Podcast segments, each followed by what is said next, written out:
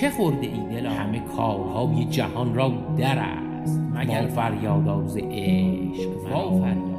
دلیست گرفتار اشتیاق آن می که حور بهشت. سلام، این پادکست بوتیقا است و من حامد براتون از بهترین های شعر و ادب فارسی حرف میزنم. بوتیقا یک پادکستی هستش که قراره با عمیق شدن توی متون قدیمی و اشعار زبان فارسی به ارتباط بهتر و ترتمیزتر ما با شعر فارسی کمک کنه. توی این قسمت که قسمت 11 هست، ما آخرین بخش ترجیع بند سعدی رو میخونیم و پروندهش رو کامل میبندیم. این ترجیع بند سعدی به قول خیلی از علاقه‌مندان به شعر و ادب فارسی و اهالی اهل فن جزء بهترین شعرهای سروده شده زبان فارسیه که در 6 قسمت گذشته 18 بند از اون رو براتون خوندیم و این قسمت که اپیزود 7 هست 4 بند آخر این ترجیع بند رو میریم سمتش. طبق رسم این چند قسمت بندهای قسمت قبلی رو مرور میکنم من و بعدش میریم توی جزئیات مربوط به این قسمت.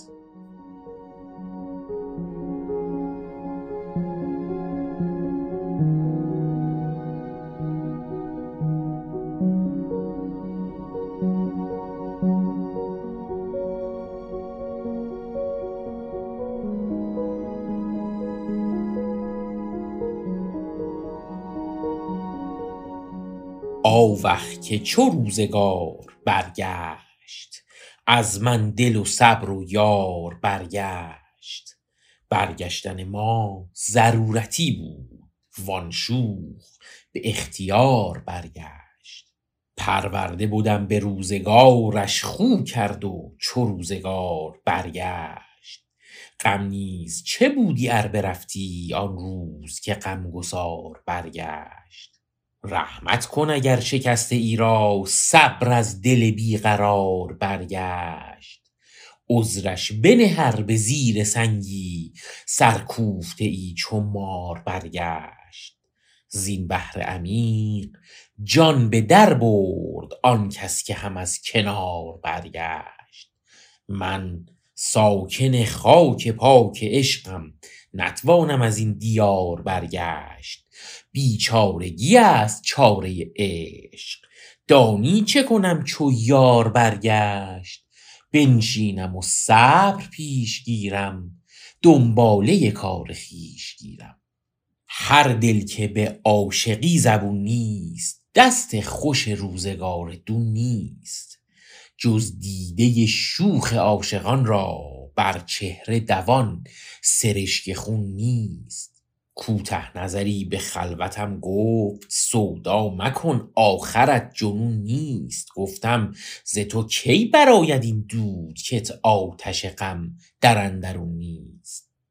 عاقل داند که ناله زار، از سوزش سینه ای برون نیست. تسلیم قضا شود که از این قید، کس را به خلاص رهنمون نیست. صبر ار نکنم چه چاره سازم، آرام دل از یکی فزون نیست. گر بکشد و گر معاف دارد، در قبضه او چو من زبون نیست. دانی به چه ماند آب چشمم، سیماب که یک دمش سکون نیست. در دهر وفا نبود هرگز، یا بود و به بخت ما کنون نیست.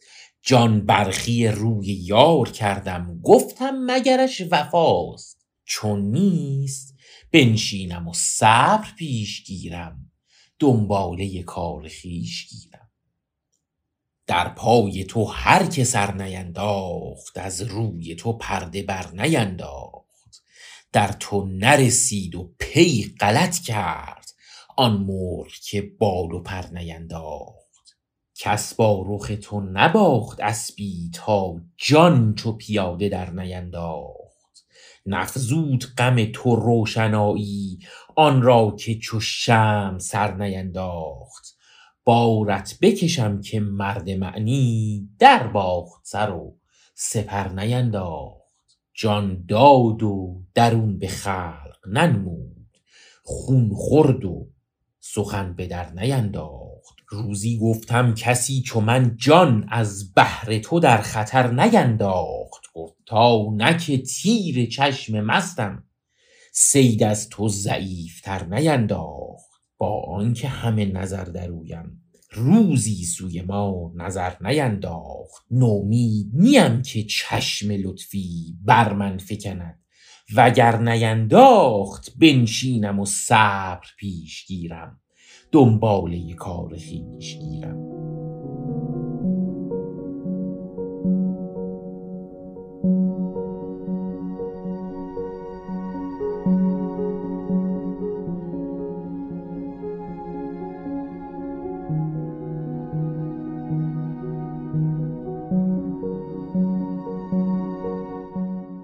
بند 19 یا غزل 19 این ترجیع بند اینجوری شروع میشه: ای بر تو قبای حسن چالاک، صد پیرهن از محبتت چاک.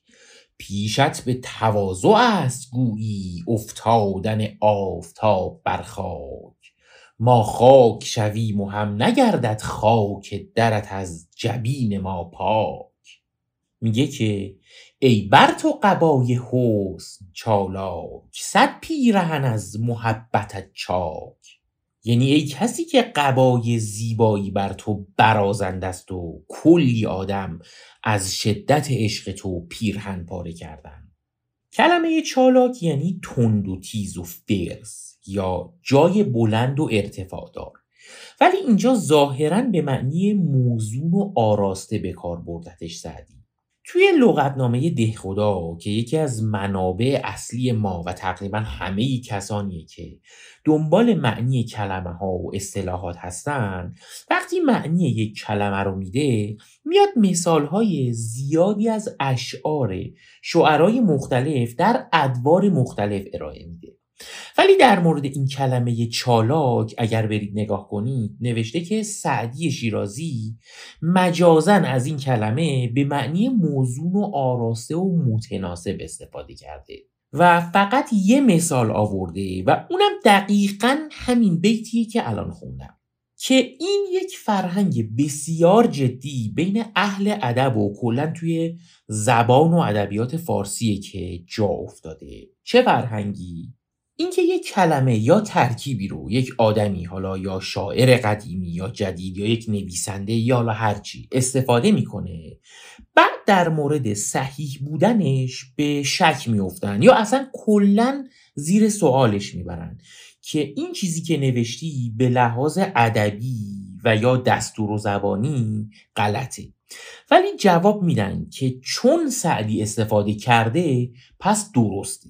یعنی انقدر محققا و دانشمندان زبان فارسی سعدی رو قبول دارن که یک چیزی که حتی وقتی به صورت منطقی اگر بهش نگاه کنی جای سوال و ابهام داره رو صرف این که سعدی ازش استفاده کرده صحیح میدونن و اون کلام مثلا سعدی رو فصل الخطاب قرار میدن، که البته این در مورد شعرهای دیگه مثل مولانا و اینا هم وجود داره. یادم یه جایی یکی از کلمه عجایب ها استفاده کرده بود که خب شاید درست نباشه دیگه، چون عجایب خودش جمع مکسر عجیبه، یعنی عجیب ها، و بهش ایراد گرفته بودن و جواب داد که عجایب درسته چون مولوی و عطار هم ازش مکررن استفاده کردن. ای بر تو قبای حسن چالاک، صد پیرهن از محبتت چاک. که این اصطلاح پیرهن یا پیرهن چاک کردن به معنی فدایی کسی بودنه که همین الانم توی روزگار خودمون ازش استفاده میکنیم و میبینیم که خیلی قدیمی تر از این حرف است و سعدی 700 سال پیش ازش استفاده میکرده. پیشت به تواضع است گویی، افتادن آفتاب بر خاک. که میبینیم دیگه که سعدی برای اینکه دلبر و ممدوح خودش رو بزرگ کنه همه چی رو من جمله ماه و خورشید و آفتاب و اینا رو جلوش خار و ذلیل میکنه. پیشت به تواضع است گویی، افتادن آفتاب بر خاک. و بعدش ما خاک شویم و هم نگردد خاک درت از جبین ما پاک. جبین یعنی پیشونی و میگه ما میمیریم و توی خاک میکننمون و تبدیل به خاک میشیم، ولی خاک درت از پیشونیمون پاک نمیشه و به قولی عشق تو در وجود ما حتی بعد از مرگ هم باقی میمونه که باز از این سیستم های سعدیه. توی قسمت 4 پادکست بوتیقا هم یه قصیده داشتیم که اگر شنیده باشید که یه همچین چیزی رو گفته بود، میگفت عجب مدار که تا زنده ام محب تو هم، که تا به زیر زمینم در آستخوان ماند. که اینجا هم همچین چیزی رو گفت باز و بعدش میگه مهر از تو توان برید هیهات، کس بر تو توان گزید هاشاک. اول دل برده باز پسته تا دست بدارمت ز فتراک. فتراک هم یعنی یه تسمه و تنابی که معمولاً به پشت و جلوی زین آویزون میکردن که شکاری حالا یا چیز دیگه رو به اسب ببندن و آویزون کنن و میگه اول دل برده باز پسته تا دست بدارمت ز فتراک. به زبون خودمونی یعنی اینکه آویزونت نباشم، بعد از تو به هیچ کس ندارم امید و ز کس نیایدم باک. درد از جهت تو عین داروست، زهر از قبل تو محض تریاک. که معنی و مفهومش خیلی ساده و مشخصه و البته تکرار پذیر توی کارهای سعدی، یعنی استفاده از زهر و تریاک. مثلا یک غزل خیلی خیلی معروفی داره که میگه دیدار تو حل مشکلات است، صبر از تو خلاف ممکنات است. دیباچه صورت بدیعت عنوان کمال حسن ذات است. لبهای تو خضر اگر بدیدی گفتی لب چشمه حیات است. بر کوزه آب نه دهانت بردار که کوزه نبات است. ترسم تو به سحر غمزه یک روز دعوی بکنی که معجزات است. بعد یه جایش میرسه که میگه زهر از قبل تو نوش دارو، فحش از دهن تو طیبات است. که شعر بسیار قشنگیه و اتفاقا هموزن این ترجیع بند ما هم هست. زهر از قبل تو نوش دارو، فحش از دهن تو طیبات است. مفعول و مفاعل فعول. اینجا هم توی شعر خودمون گفت درد از جهت تو عین داروست، زهر از قبل تو محض تریاک. کلمه تریاک که به عربی بهش میگن تریاق یعنی پادزهر و ضد زهر و این ماده مخدری که امروزه بهش میگیم تریاک در واقع اسمش هست افیون به فارسی یا لاتینش میشه اوپیون و توی انگلیسی هم بهش میگن اوپیم و توی روزگار متأخره که بهش میگن تریاک، وگرنه توی متون قدیمی همچین معنی نداشته و تریاک پادزهره و خیلی از مواقع در کنار زهر به کار میبرنش. زهر و تریاک. سودای تو آتشی جهانسوز، هجران تو ورطه‌ای خطرناک. سودا معنی‌های مختلفش رو توی قسمت‌های قبلی گفتیم، یکیش سیاهه، یکیش معامله است، یکیش دیوانگی و فکر و خیال و ایناست، ولی ندرتاً به معنی مطلق عشق هم به کار میره که اینجا هم همینه.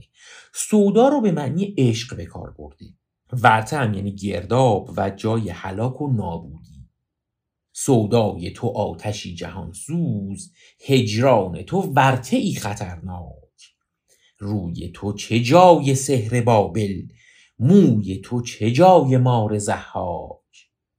خب باز به یه جایی رسیدیم که جزئیات خیلی زیادی داره و باید بریم توی دلش. اول بابل. شاید بدونید که بابل اسم یک شهر قدیمی و باستانیه که بهش بابلون یا بابیلون هم میگن که بقایاش الان توی کشور عراقه که هم به لحاظ تاریخی در موردش زیاد صحبت شده هم توی کتب مذهبی در موردش حرف زدن. مثلا از لحاظ تاریخی چیزی که در موردش میگن اینه که کوروش هخامنشی این شهر رو طی یک جنگی به دست میاره و بعدها که اسکندر مقدونی میاد قدرتمند میشه و ایرانیا رو شکست میده، این شهر رو از دست ایرانیا میگیره که حالا بحث تاریخیش بحث ما نیست. ولی توی کتاب‌های مذهبی مثل تنخ که کتاب‌های رفرنس دین یهودیا باشه یا عهد عتیق که ورژن مسیحی این کتابا باشه، شهر بابل یک شهری معرفی میشه که به دست نمرود درست شده. نمرود هم همون پادشاهی بوده که در برابر ابراهیم پیغمبر خدا وایساده و قضیه در آتش انداختن ابراهیم هم توی دوران همین پادشاه اتفاق افتاده که اسم نمرود توی کتاب‌هایی مثل تلمود اومده ولی توی قرآن اسمی ازش برده نشده. شهر بابل شهریه که طبق قرآن و روایات اسلامی یک سری ساکنینی داشته که خدا دو تا فرشته به اسم هاروت و ماروت رو مأمور میکنه که به مردم این شهر کمک کنن. این دو تا فرشته هم میان و به مردم سحر و جادو یاد میدن که صرفاً باهاش جادوی یک سری جادوگر رو که توی اون شهر بودن رو خنثی کنن. ولی مردم این سحری که یاد گرفته بودن رو میان برای کارهای دیگه هم استفاده میکنن که کافر میشن از دید خدا. و این کلمه سحر بابل که سعدی توی این بیت استفاده میکنه اشارش به داستان قرآن و هاروت و ماروته. سحر و ساحری و جادو و جنبل خیلی بحث مفصلی داره که حالا میشه یک زمان خوبی رو بهش اختصاص بدیم در آینده و در موردش و ریشه هاش توی ادب فارسی و اصطلاحاتی که داره صحبت کنیم. هرچند که توی ادب فارسی و کلاً ادبیات شرقی اونقدر هم جایگاه نداره که توی ادبیات غرب داره. روی تو چه جای سحر بابل، موی تو چه جای مار ضحاک.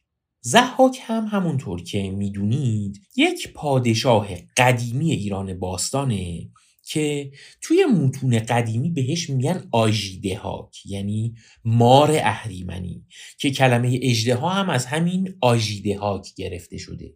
طبق روایات ملی و توی کتاب شاهنامه فردوسی، ضحاک اصالت عرب داره که ابلیس به عنوان آشپز یا به قول فردوسی خالیگر خودش رو توی دربار ضحاک جا میکنه و طی یک سری اتفاقاتی اجازه میگیره که بوسه بزنه بر شونه های ضحاک و وقتی این کار رو میکنه دو تا مار از محل بوسه هایی که روی شونه های ضحاک زده در میاد که خیلی موجب درد سر براش میشه و به این واسطه کلی به ملت ایران ظلم میکنه و فشار میاره که بعداً فریدون نامی میاد و اون رو شکست میده. و چیز بسیار جالب اینه که توی یک سری از متون اسلامی نمرود معادل ضحاک هستش و فریدون معادل ابراهیم پیغمبر و توی خیلی از داستانها و روایتهای یهودی نمرود و ابراهیم یا حتی فرعون و موسی داستانهاشون المانهای اساسی شبیه به داستان ضحاک و فریدون داره،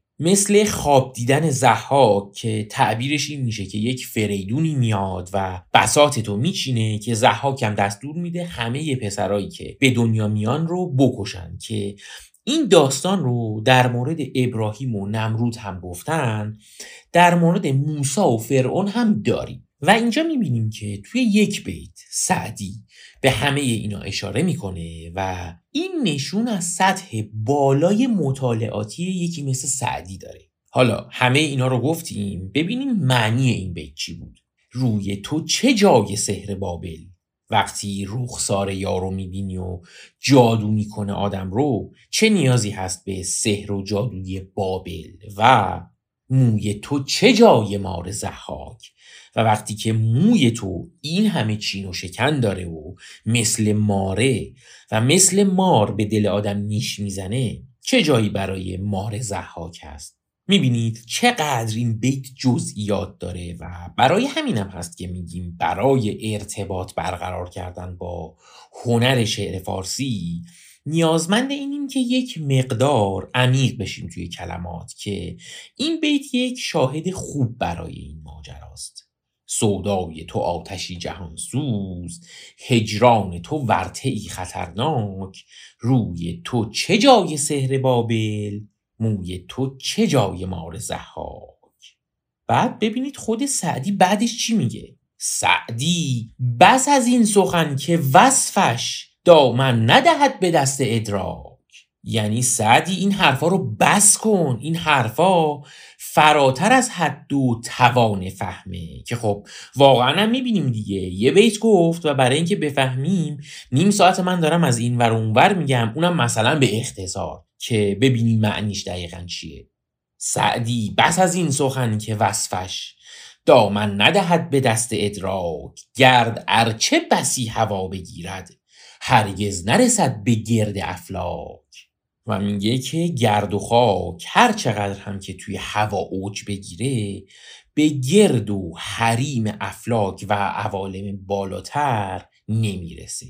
و به نظر میاد که منظور سعدی اینه که خود شاعر که سعدی باشه و خیلی هم سخنوره، نمیتونه از پس وصف و درک معشوق بر بیاد و سخن خودش رو به گرد هوا تشبیه میکنه، که اینم باز از اون جاهاییه که سعدی خیلی تواضع داره میکنه و اعلام عجز میکنه از وصف معشوق، که خب کم انجام نمیده این کارو.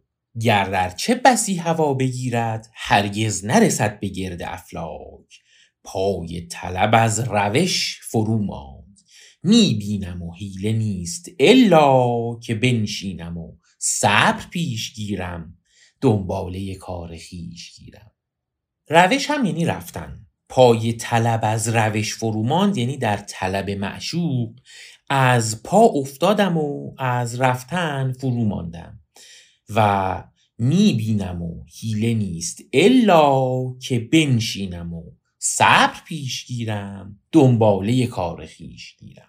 توی این بند باز میبینیم که خطرناک و ضحاک و ادراک و افلاک رو با الا که یعنی الا که هم قافیه کرده.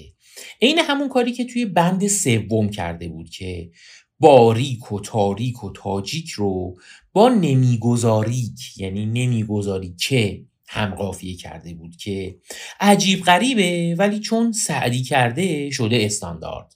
و مثلا اگه کلمه الاک رو توی لغتنامه دهخدا نگاه کنید، برای مثال فقط همین بیت رو آورده. خب این بند 19 بود که اینجا تموم شد و بریم برای بند 20.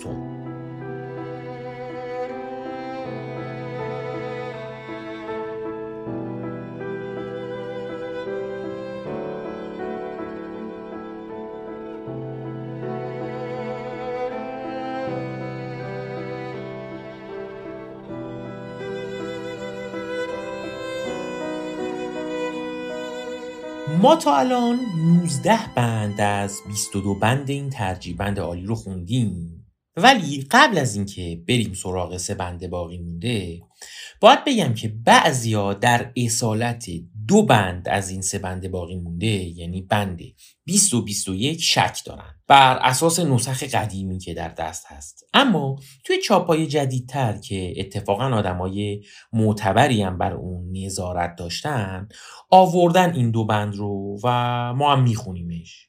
ای چون لب لعل تو شکرنی، بادام چو چشم تی پسرنی، جز سوی تو میل خاطرم نه، جز در رخ تو مرا نظر نی. خوبان جهان همه بدیدم، مثل تو به چابکی دگر نی. چابکی هم یعنی ظرافت و رعنایی. پیران جهان نشان ندادند، چون تو دگری به هیچ قرنی.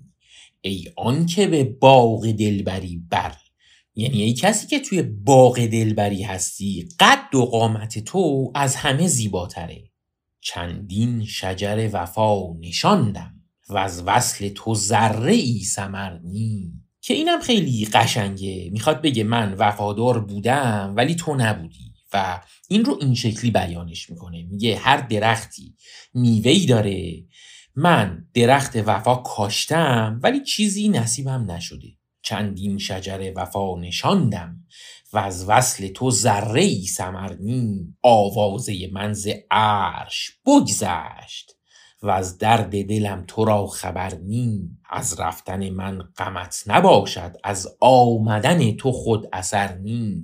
و در نهایت هم میگه باز آیم اگر دهی اجازت ای راحت جان من، وگرنی بنشینم و صبر پیش گیرم، دنباله کار خویش گیرم. این بندم اینجا تموم میشه و خیلی نکته خاصی هم نداشت و همه چیزش خیلی واضح و مشخص بود. و اینم بگم که این بند یکی از اون دوتا بندیه که منسوب به سعدیه و در این که سعدی سروده باشدش تو شک وجود داره. ممکنه توی اصل ترجیع بندی که سعدی سروده وجود نداشته باشه. بریم سراغ بند بعدی.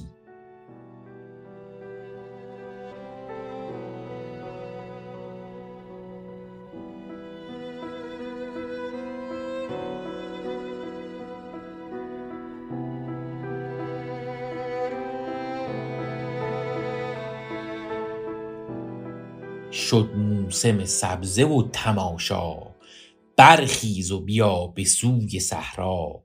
کان فتنه که روی خواب دارد، هر جا که نشست خواست غوغا. این کلمه فتنه معانی مختلفی داره ولی بیشترین کاربردش به معنی آشوب و غوغاست و یکی دیگه هم گول زدن و گناه کردن و ایناست. ولی اینجا معشوق رو فتنه خطاب کرده که چیز دور از ذهن و نظری هم نیست و قبل از سعدی هم کردن این کارو. ولی چیز جالب اینه که قبل از سعدی نظامی گنجوی از کلمه فتنه به عنوان معشوق و اسم معشوق استفاده کرده. یه داستانی وجود داره از داستانهای بهرام گور، پادشاه نسبتاً مقتدر ساسانی که معروف به اشرت و معاشقه با زنان، که این داستان رو اولین بار فردوسی در شاهنامه تعریف میکنه که بهرام با یک کنیزکی به اسم آزاده میره به شکار و عیش و اشرت و اینا و دختر بهرام رو به یک چالشی میکشونه که اگر میتونی یه تیر بزن که سم آهو رو به گوشش وصل کنه، که بهرام هم یک تیر میزنه به سمت گوش آهوه. حیوان بیچاره هم میاد با سمش گوشش رو بخارونه که بهرام یه تیر دیگه میزنه و سم آهو رو به گوشش میدوزه و آزاده هم دلش میسوزه به حال اون آهو و بهرام هم عصبانی میشه و میکشه دختره رو. حالا این داستان رو نظامی هم توی کتاب هفت پیکر آورده ولی هم مفصل تره و هم متفاوت تره. توی داستان نظامی اسم کنیزک فتنه است. توی اون داستان بهرام با فتنه میره شکار گورخر و همین ماجرا تکرار میشه ولی بهرام خودش کنیزک رو نمیکشه و فقط دستور قتل رو میده که حالا اتفاقات جالبی هم بعدش میفته و داستان بسیار قشنگ و دلپذیری هم هست که پیشنهاد میکنم برید بخونید داستان رو. و اگر دوست داشتید داستان‌های نظامی رو گوش کنید، یک پادکست درجه یکی هست به اسم نظامی گنجوی که مال آقای محمد رضا طاهری، ادیب جوان و شاعر همعصر ماست، که توی اون پادکست روی کارای نظامی تمرکز میکنه و خیلی خوب اشعار رو میخونه و خیلی خوبتر داستانها رو توضیح میده که من خیلی پیشنهاد میکنم که گوش کنید و با یکی از بهترین داستانسراهای ایران و جهان، یعنی نظامی و کارهاش و شعرهای درجه یکش آشنا بشید. حالا که بحث داستان بهرام و فتنه و نظامی پیش اومد، یک چیز جالب رو هم بگم همینجا که نظامی هم یک شاعر مکتب داره توی شعر و ادب فارسی و بعد از اینکه 5 منظومه داستانی که به خمسه نظامی معروف اومد بیرون، خیلی از شاعرها شروع کردن به سرودن شعر و منظومه های داستانی به سبک نظامی و عین نظامی. مثلا داستان بهرام و کنیزش رو امیر خسرو دهلوی توی منظومه 8 بهشت که به تقلید از 7 پیکر نظامی درست کرده آورده ولی اسم کنیزه اونجا دلارامه و داستان یه کمی فرق میکنه. یک شاعر دیگه هم هست به اسم نویدی شیرازی که یک کتاب داره به اسم هفت اختر که اونم به تقلید از کتاب هفت پیکر نظامی سروده و این داستان رو داره، ولی اونجا هم اسم کنیزه ناهیده. در مورد نظامی هم در قسمت‌های آینده حتما میریم سراغش، علل خصوص غزلاش که خیلی قشنگ و احساسات برانگیزن. خب برگردیم سراغ شعرمون. کان فتنه که روی خواب دارد، هر جا که نشست خواست غوغا. که این بیت خیلی قشنگه به نظر من و معنیش اینه که اون معشوق من که مثل فتنه است، وقتی میخوابه غوغا و فتنه برپا میشه. فتنه رو به معنی یار گرفته که میگه هر وقت این فتنه خوابیده یا این فتنه نشسته، آشوب و فتنه برپا شده. کان فتنه که روی خواب دارد رو توی بعضی از نسخه ها روی خوب دارد نوشتن. کان فتنه که روی خوب دارد، هر جا که نشست خواست غوغا، که نسخه ما روی خواب دارد نوشته. صاحب نظری که دید رویش، دیوانه عشق گشت و شیدا. دانی نکند قبول هرگز دیوانه حدیث مرد دانا. چشم از پی دیدن تو دارم، من بی تو خسم کنار دریا. چشم از پی دیدن تو دارمم یعنی چشم رو برای این دارم که تو رو ببینم، که این یکی از پرکاربردترین مفاهیمیه که توی غزل سعدی میبینیم، زیادم میبینیم، توی بندای قبلی هم داشتیم. سعدی به جمال پرستی و عاشق زیبایی بودن مشهوره و توی خیلی از شعرهاش میگه اگر چشم آدم یار زیبا نبینه اصلا وجودش میره زیر سوال. برای مثال توی یک غزل که خیلی هم قشنگه میگه لاابالی چه کند دفتر دانایی را، طاقت وعظ نباشد سر سودایی را. آب را قول تو با آتش اگر جمع کند، نتواند که کند عشق و شکیبایی را. دیده را فایده آن است که دلبر بیند، ور نبیند چه بود فایده بینایی را. که خیلی انگار به این قضیه معتقده و توی شعر خودمونم گفت چشم از پی دیدن تو دارم که دقیقا همین مفهومه. چشم از پی دیدن تو دارم، من بی تو خسم کنار دریا. از جور رقیب تو ننالم، خار است نخست بار خرما. سعدی غم دل نهفته میدار، تا می نشوی ز غیر رسوا.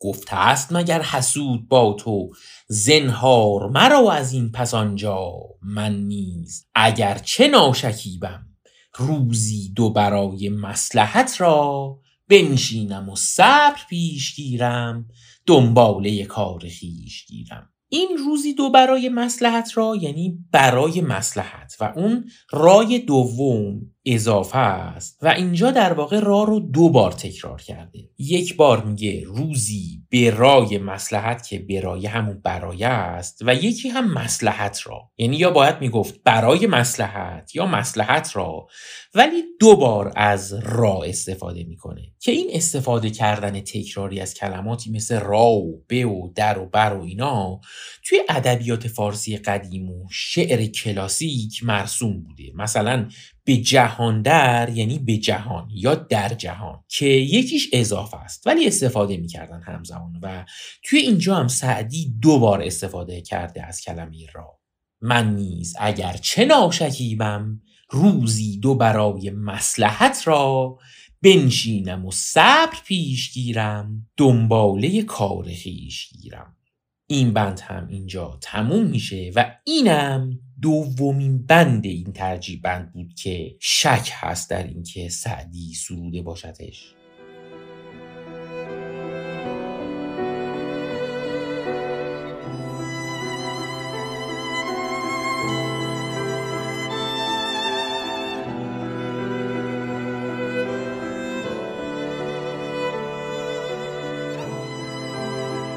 بریم سراغ آخرین بند این شعر عظیم که بند 22 باشه.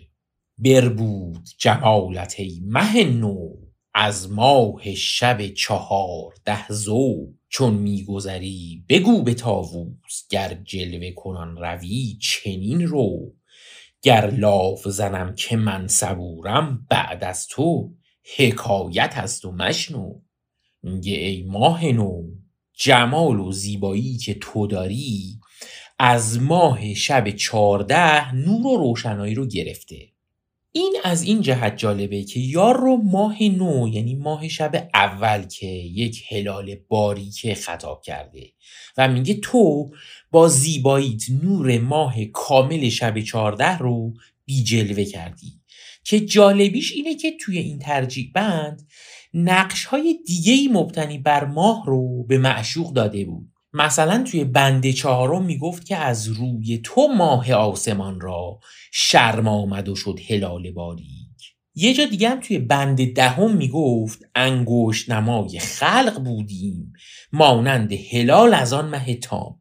یعنی تا الان دلبر ماه کامل بوده و بقیه هلال باریک بودن، ولی الان داره میگه معشوق من ماه نوه که نور رو از ماه تامو کامل گرفته. و بعدش میگه چون میگذری بگو به طاووس گر جلوه کنان روی چنین رو، که المان طاووس توی شعر فارسی و شعر سعدی جایگاه بالایی داره که دلیلش همون زیبایی خیره کننده‌ایه که طاووس نر داره که پرهاشو باز میکنه و خیلی با غرور و تکبر راه میره و به قولی خرامان میره و خیلی مغروره، ولی انگار که غرورش هم تناسب داره با زیباییش. کلن استفاده نمادین و سمبولیک از حیوانات و صفات و عملکردشون توی ادبیات همه جای دنیا از قدیم الایام مرسوم بوده و توی شعر و غزل سعدی هم که فتح و فراوون پیدا میشه.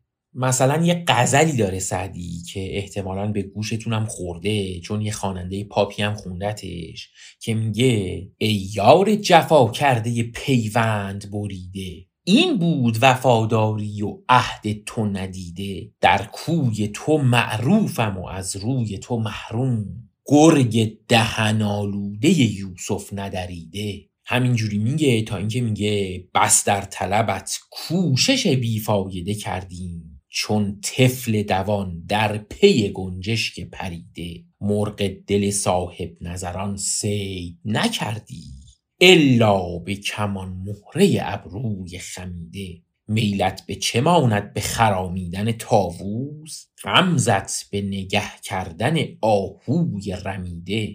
که همه چی داره دیگه، خرامیدن طاووس و نگاه آهو و گرگ دهن آلوده و گنجشک پریده و مرغ اسیر شده و اینا. بله، چون میگذری بگو به طاووس گر جلوه کنان روی چنین رو، گر لاف زنم که من صبورم بعد از تو حکایت از تو مشنو. یک سیستم جالب سعدی هم اینه که توی شعرش مرتب ضد و نقیض گویی داره و خودش رو نفی میکنه، مثل اینجا که میگه اگه من میگم که من صبورم دروغ و حکایتی بیش نیست و گوش نده. گر لاف زنم که من صبورم بعد از تو حکایت از تو مشنو. دستی ز غمت نهاده بر دل، چشمی ز پیت فتاده در کو. کو هم همون کوه یعنی کوچه که به ضرورت همقافیگی کو خوندم، ولی توی بعضی از نسخه ها نوشتن گو که احتمالاً به معنی چاله باشه که اتفاقاً میخوره هم به معنی شعر. دستی ز غمت نهاده بر دل، چشمی ز پیت فتاده در کو، یا از در عاشقان درون آی، یا از دل طالبان برون شو، زین جور و تحکمت غرض چیست، بنیاد وجود ما کن و رو، یا متلف و مهجتی و نفسی، الله و یقیک و محضر از سو. که بازم یک بیت عربی و صنعت ملمع داریم اینجا. یا متلفو یعنی کسی که تلف کردی و تباه کردی چی رو؟ مهجتی و نفسی، روح و دل و جان من رو. ولی دعاش میکنه، میگه الله و یقیک و محضر السوء، خدا تو رو از بدیها حفظ کنه و در امان بداره. با من چو جویی ندید معشوق، نگرفت حدیث من به یک جو.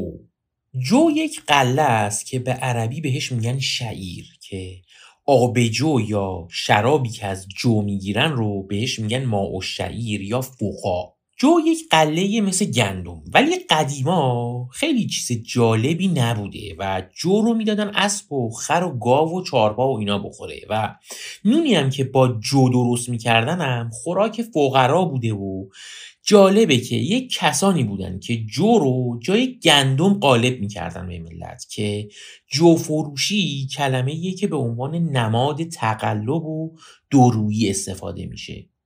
مثلا توی بوستان سعدی باب دومش یه جایی هستش که یه زنی به شوهرش میگه که از این یارو خرید نکن، برو از بازار گندم فروشا خرید کن. میگه به بازار گندم فروشان گرای که این جو فروش است گندم نمای. و کلمه جو به عنوان یک واحد وزنی که خیلی کوچیکه هم استفاده میشه و کلا جو توی شعر و ادب فارسی کنایه از یک چیز کم و حقیر و بیارزشه. اینجا هم توی هر دو مصرع استفاده کرده ازش و همین کاربرد رو داره. با من چو جویی ندید معشوق، یعنی وقتی در وجود من و همنشینی با من هیچ چیز ارزش داری پیدا نکرد، نگرفت حدیث من به یک جو، یعنی قصه و سخن من رو به چیزی نگرفت و به قولی به هیچ چیز نگرفت ما رو. با من چو جویی ندید معشوق، نگرفت حدیث من به یک جو. گفتم کهنم مبین که روزی، بینین که شود به خلعتی نو. در سایه شاه آسمان قدر، محتلعت آفتاب پرتو. گفتم کهنم مبین، یعنی منو اینجوری پیر و کهن یا به قولی ژنده پوش نبین، چون بینین که شود به خلعتی نو.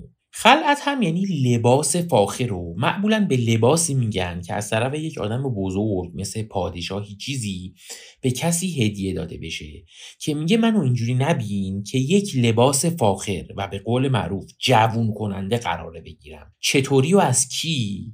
در سایه شاه آسمان قدر، محتلعت آفتاب پرتو. محتلعت هم یعنی مهرو یا ماهرو. و الان باز میخواد شعر رو تموم کنه که من از چند بیت قبل میخونم باز. با من چو جویی ندید معشوق، نگرفت حدیث من به یک جو. گفتم کهنم مبین که روزی، بینین که شود به خلعتی نو. در سایه شاه آسمان قدر، محتلعت آفتاب پرتو. و از لفظ من این حدیث شیرین، گر می نرسد به گوش خسرو.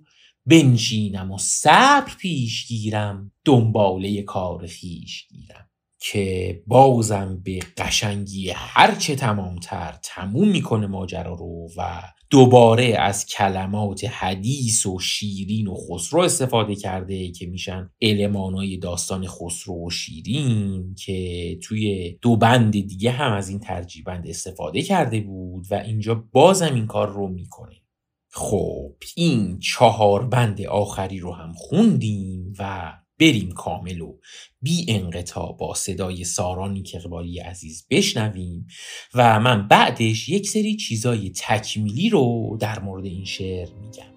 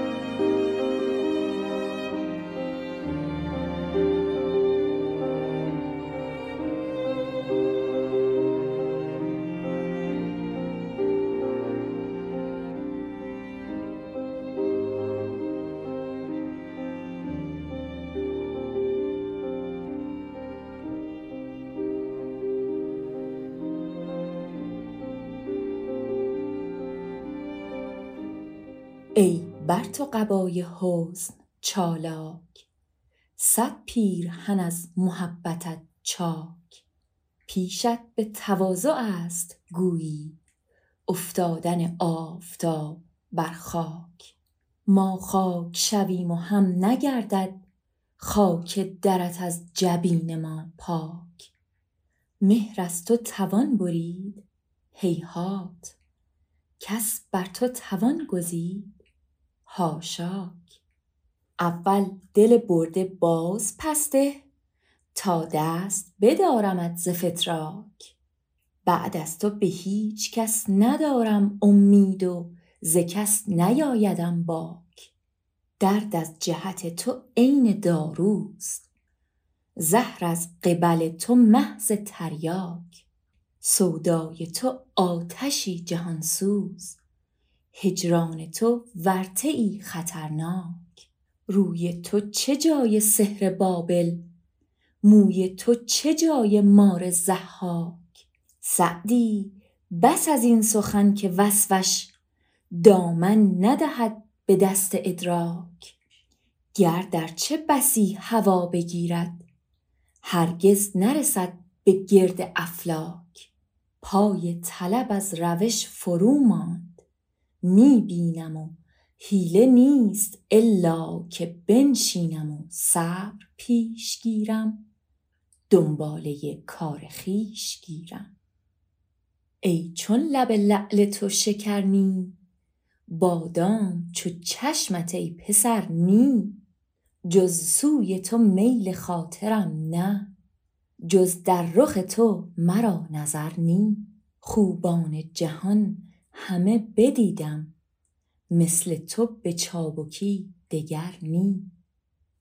پیران جهان نشان ندادند، چون تو دگری به هیچ قرنی. ای آنکه به باغ دلبری بر، چون قد خوش تو یک شجر نی. چندین شجر وفا نشاندم، وز وصل تو ذره ای ثمر نی. آوازه من ز عرش بگذشت، وز درد دلم تو را خبر نی. از رفتن من غمت نباشد، از آمدن تو خود اثر نی. باز آیم اگر دهی اجازت، ای راحت جان من، وگر نی. بنشینم و صبر پیش گیرم، دنباله کار خویش گیرم. شد موسم سبزه و تماشا، برخیز و بیا به سوی صحرا.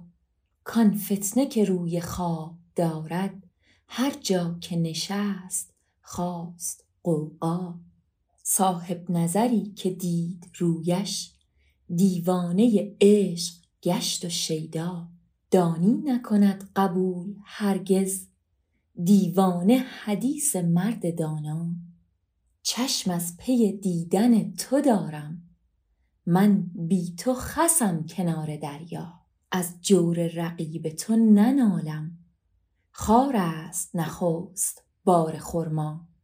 سعدی غم دل نهفته می‌دار، تا می نشوی ز غیر رسوا. گفته است مگر حسود با تو، زنهار مرو از این پس آنجا. من نیز اگرچه ناشکیبم، روزی دو برای مصلحت را بنشینم و صبر پیش گیرم، دنباله کار خویش گیرم. بربود جمالت ای مه نو، از ماه شب 14 ذو. چون میگذری بگو به طاووس، گر جلوه کنان روی چنین رو. گر لاف زنم که من صبورم، بعد از تو حکایت است و مشنو. دستی ز غمت نهاده بر دل، چشمی ز پیت فتاده در کو. یا از در عاشقان درون آی، یا از دل طالبان برون شو. زین جور و تحکمت غرض چیست، بنیاد وجود ما کن و رو. یا متلف مهجتی و نفسی، الله یقی که محضر از سو. با من چو جوی ندید معشوق، نگرفت حدیث من به یک جو. گفتم کهنم مبین که روزی بینی که شود به خلعتی نو. در سایه شاه آسمان قدر محتلعت آفتاب پرتو.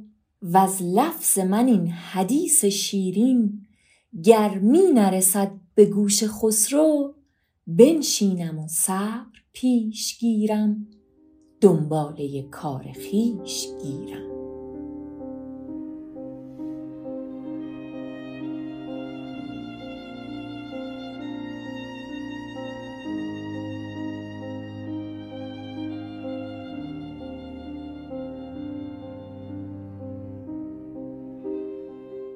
همونطور که بارها و بارها اشاره کردم، این ترجیع بند سعدی توی شعر و ادب فارسی به اصطلاح یک گوهر درخشانه و بسیار زیاد شاعر هستند که به تقلید از این کار سعدی شعر سرودن که طبق قولایی که قبلا هم داده بودم چند تا ترجیع بند این شکلی از شعرهای دیگر رو هم براتون میخونیم در قسمت‌های آینده. یه چیز جالب دیگه این که توی دیوان اشعار سعدی شعرهای الحاقی هست، یعنی شعرهایی که تقریبا مطمئنیم که مال سعدی نیست ولی به اسم سعدی اضافه شدن توی دیوانش که از همین ترجیع بند زایده شدن. در واقع خیلی بعید و دور از ذهنه که خود سعدی از شعر خودش وام گرفته باشه. ظاهرا یک شاعری با طبع شعر نسبتاً خوب یه استقبال و تضمینی از این ترجیع بند کرده، ولی به صورت یک شعر الحاقی توی دیوان اشعار سعدی اومده که یک شعر در قالب مصمته که مصمت هم این که چیه و چه جور شعریه توی قسمت دوم پادکست بوتیقا در موردش حرف زدیم که این یک مصمت مربع، یعنی یک مصمت 4 مصرعیه که حالا براتون میخونم ببینید چه جوریه. در عهد تو ای نگار دلبند بس عهد که بشکنند و سوگند. بر جان ضعیف و آرزومند زین بیش جفا و جور مپسند. من چون تو دیگر ندیدم خوب منظور جهانیان و محبوب. دیگر نرود به هیچ مطلوب خاطر که گرفت با تو پیوند. ما را هوس تو کس نیاموخت پروانه به جهد خویشتن سوخت. عشق آمد و چشم عقل بردوخت شوق آمد و بیخ صبر برکند. دوران تو نادر افتاده است که این حسن خدا به کس نداده است. در هیچ زمانه ای نزاده است مادر به جمال چون تو فرزند. ای چشم و چراغ دیده حی خون ریختنم چه می کنی هی. این جور که می بریم تا کی وین صبر که می کنیم تا چند. هر لحظه به سر در آیدم دود فریاد و جزع نمی کند سود. افتادم و مصلحت چنین بود بی بند نگیرد آدمی پند. دل رفت و عنان طاقت از دست سیل آمد و ره نمی توان بست. من نیستم هر کسی دیگر هست از دوست به یاد دوست خرسند. مهر تو نگار سرو قامت بر من رقم است تا قیامت. باد است به گوش من ملامت و اندوه فراق کوه الوند. دل در طلب تو رفت و دینم جان نیز طمع کنی یقینم. مستوجب این و بیش از اینم باشد که چو مردم خردمند. بنشینم و صبر پیش گیرم دنباله کار خویش گیرم. و جالب اینه که تو بعضی از چاپ‌ها این شعر توی مفردات و ابیات پراکنده سعدی اونم به عنوان یک ترکیب بند آوردنش، ولی خب قالب شبیه به ترکیب بند نیست و شبیه به یک مصمته.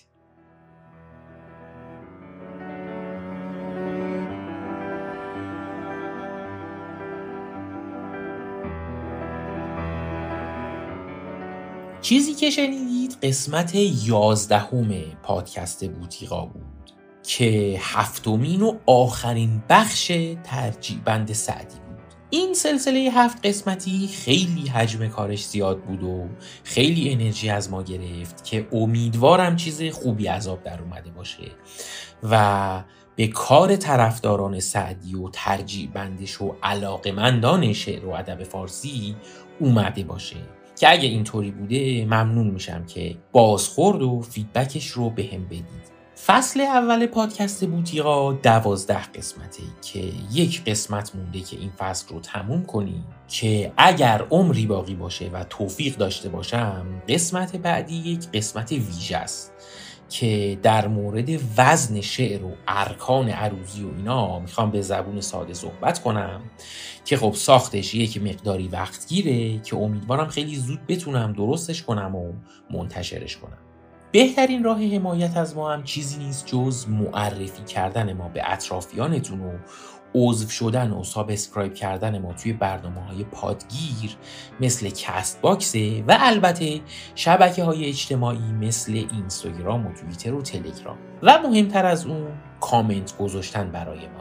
البته یه راه حمایتی هم هست از طریق سایت هامی باش، ولی اصل حمایت همون معرفی به اطرافیانتون. کلاً معرفی مفهوم و کانسپت و ابزار پادکست به اطرافیان و دوستان و حتی بزرگترهایی که یک مقدار کار با اپلیکیشن ها براشون سخته خیلی چیز کمک کن و کار فرهنگی محسوب میشه، چون واقعاً خیلی از پادکست ها هستن که نیم ساعت یا یک ساعت وقت میذاریم برای شنیدنشون، در حالی که اگر قرار بود خودمون بریم بگردیم مطلب آماده شده رو با تحقیق و مطالعه به دست بیاریم خیلی زمان و وقت بیشتری از اون نیم ساعت یک ساعت بعد میذاشتیم که به دستش بیاریم. این سیستم برای جامعه ما که خب متاسفانه سرانه مطالعه و کسب دانش و اطلاعات توش کمه میتونه خیلی ابزار خوب و مفیدی باشه که حالا سطح آگاهی و اطلاعات همه به این واسطه بالا بره که معرفی کردن پادکست هایی که به نظرتون مفیده به اطرافیانتون و کلاً معرفی این رسانه به اطرافیانتون خیلی دهش بزرگ و با ارزشی توش داره. خیلی ممنونم از شما که وقت گذاشتید و این قسمت رو تا آخر گوش دادید و ممنونم از سارا و الهام عزیز برای کمک هاشون توی این کار به من حامدم، سازنده پادکست بوتیقا، پادکستی برای معرفی و شعر و هنر و ادب فارسی. روزگار به کامتون خوش باشه.